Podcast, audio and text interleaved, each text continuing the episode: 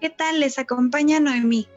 Yo soy Paola y en este episodio de De Amor y otras ficciones hablaremos sobre la violencia entre amigas y amigos.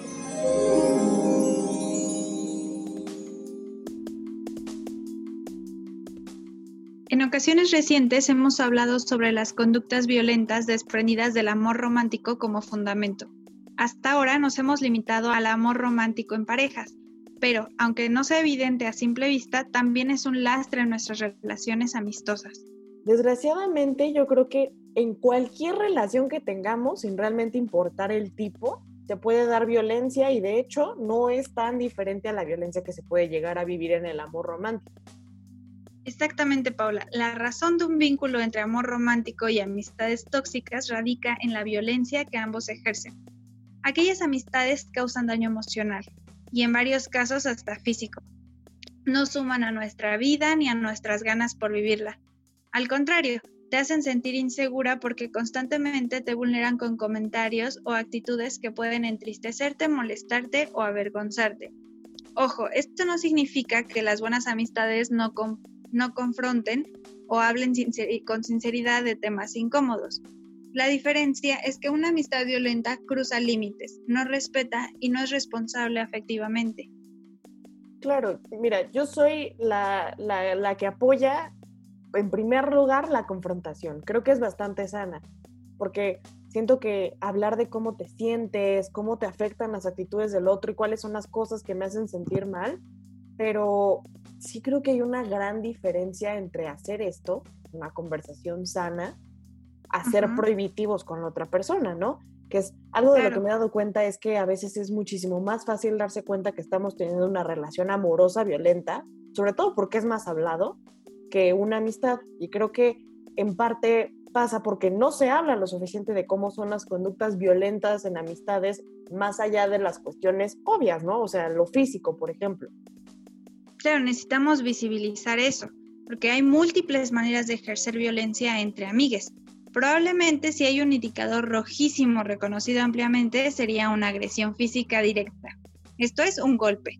Pero hay muchas formas pasivo-agresivas que dado que no parecen tan evidentes suelen ser ignoradas o pensadas como algo normal. Como lo hemos dicho, la violencia no es normal, ha sido normalizada, pero ciertamente es un fenómeno y eso significa que siempre, siempre puede ser de otro modo híjole, tan normalizada que si vemos la misma actitud violenta en la pareja de alguien, somos los primeros en decir que algo está mal, ¿no? Somos los primeros en decir, ay amiga, date cuenta. Pero si lo vemos en un amigo, pues la cosa ya se complica bastante, ¿no? Y la realidad es que obviamente ambas están mal y ambas tienen que parar, pero definitivamente hay una normalización excesiva, diría yo, eh, cuando se trata de las amistades.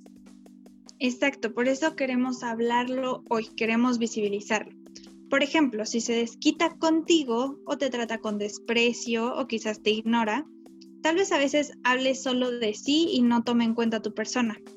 O quizás no le alegren tus éxitos y goce de tus derrotas. Puede que no te dé apoyo emocional y solo te haga sentir juzgada. Si identificas estas actitudes, puede que a quien llamas amigo o amiga sea en verdad una influencia negativa en tu vida. Y creo que lo peor de esta actitud es que cuando a estas personas se les hace ver lo que están haciendo, es muy frecuente que te traten de voltear la situación para que ellos sean las víctimas. Entonces, esto genera culpa y te sientes mal y bla, bla, bla, bla, bla. Así es, es un abuso completo, todo el paquete.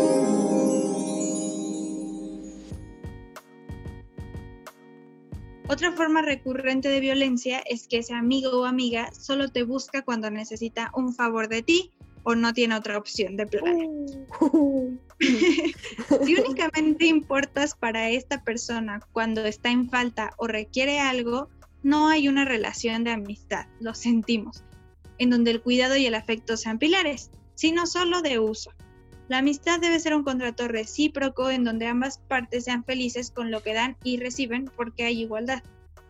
No sé si a ti te ha pasado, Noemi, pero cuando yo iba en secundaria y me voy a remontar a tiempos muy oscuros en mi vida, yo tenía un grupo de amigas que íbamos juntas en primaria. Entonces, cuando pasamos a secundaria, pues ya eran muchos más grupos. Entonces crecimos y ya no teníamos tantas cosas en común, como que ya no frecuentábamos los mismos círculos, pero como que siempre hubo un trato eh, relativamente cordial, ¿no? O sea, pero casi no hablábamos.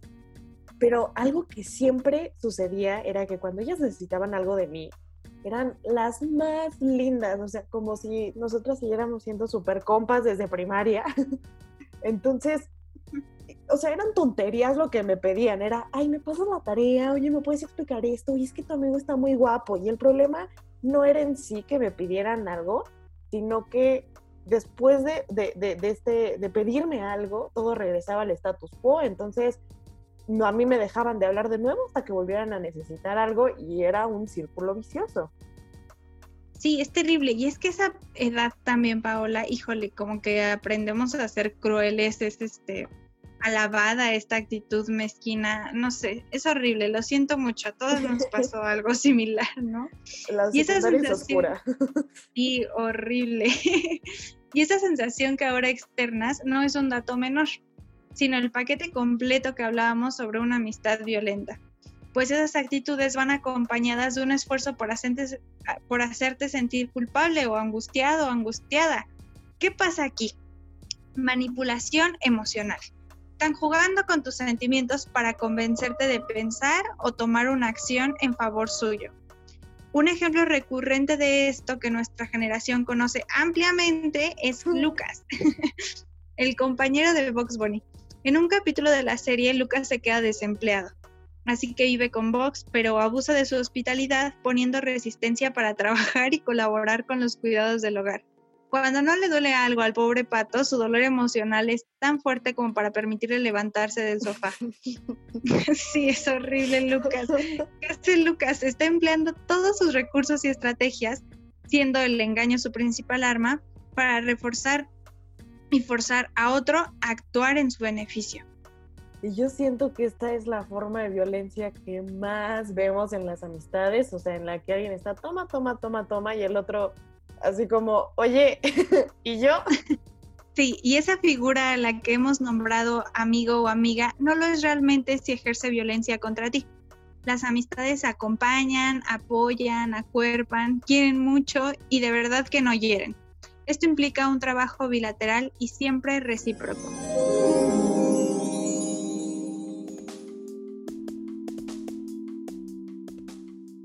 A ver, y hay que ser muy sinceros. Aquí todos hemos pecado por lo menos una vez.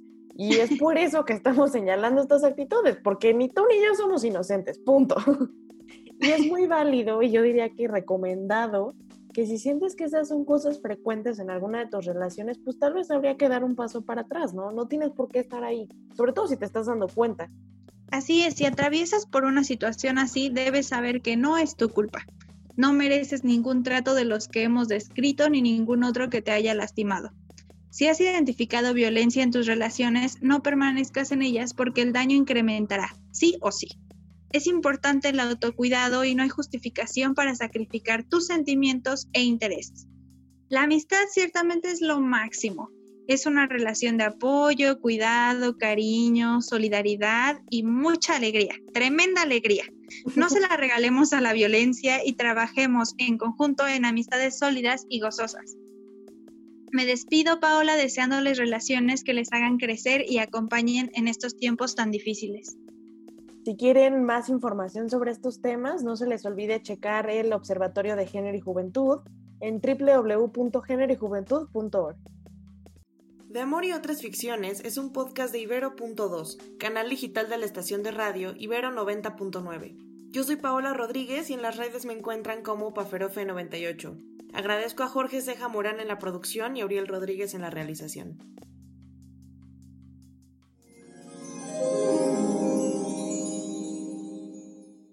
Además de De Amor y otras ficciones, escucha Imprescindibles, el podcast que reúne historias periodísticas de Ibero.2.